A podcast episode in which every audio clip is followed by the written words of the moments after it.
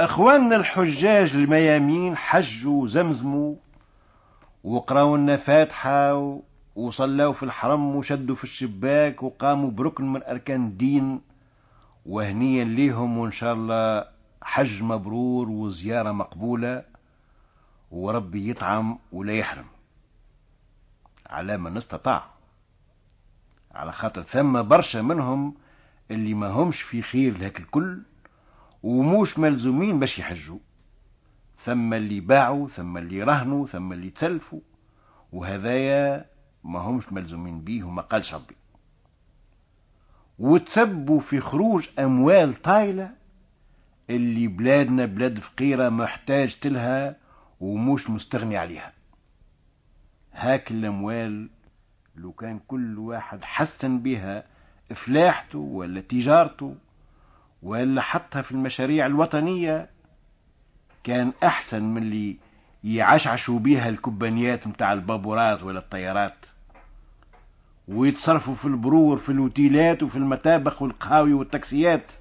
في بلادنا كل حد محتاج الباي من السويردات كيف الطباخ كيف القهواجي كيف الحمال كيف الشيات اليوم يجي ست ستة ولا سبع سنين.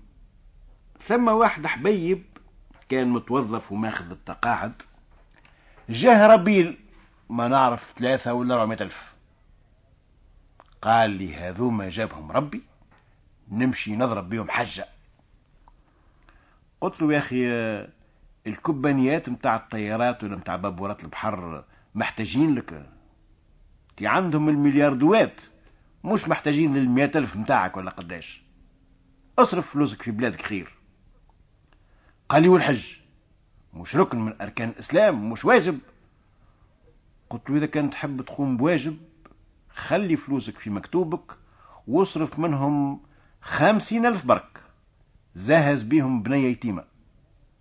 توا تكتب لك سبع حجات وانت في بقعتك. ما على مراد الله ما نجمش نقنعه. ما سمعش كلامي مش حج وسنا نسيت توا قداش ناس حجوا من بر تونس. لكن نقولوا هات 200 برك. إذا كان كل واحد منهم مصرف إلا 200 دينار شوف قداش ملايين خرجت من البلاد. لو كان تصبوا في هاك البنك الدولية نوليو خير من أمريكا. وفكرة الصدقة وفكرة اللي يحج في بقعته ويكون ثوابه أكثر من ثواب الحج الحقيقي هذه راهي قديمة ياسر من أول الدنيا. هاك النهار لقيت حكاية في المستدرفات لعبد الله بن مبارك. قال في عام من الأعوام نادى المنادي للحج. وشوقت الناس وكل حد بدا يدور في حواريه وحضر في نفسه.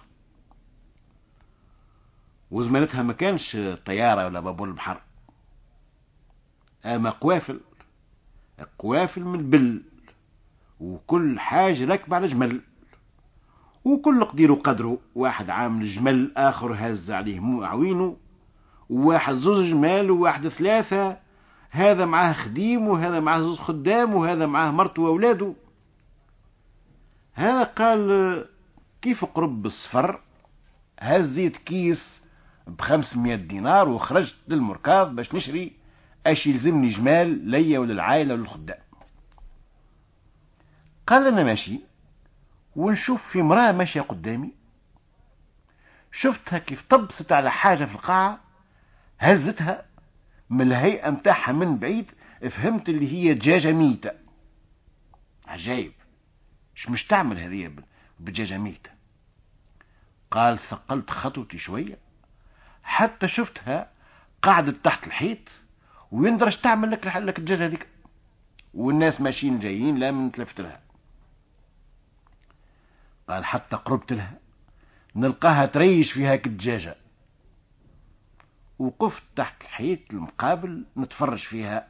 زعما هذه مهبولة زعما شبيها لكن الهيئة متاعها مش بتاع هبال أما متاع حزن وبؤس وكآبة. نكلمها ما نكلمهاش ومن قلت نكلمها. قربت لها وقلت لها تشتعمل يا آمة العرب؟ قال هزت راسها وقالت لي بر على نفسك شو مدخلك فيا.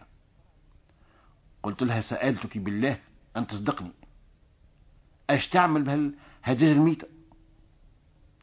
قال قالت لي أنا أم ثلاث بنات صبايا وراجلي ميت. هو اللي كان ينفق علينا وهو اللي كان يجيب لنا الخبز. اللي خلناهن الكل كليناه. وكل ما عندنا يتباع بعناه وكليناه.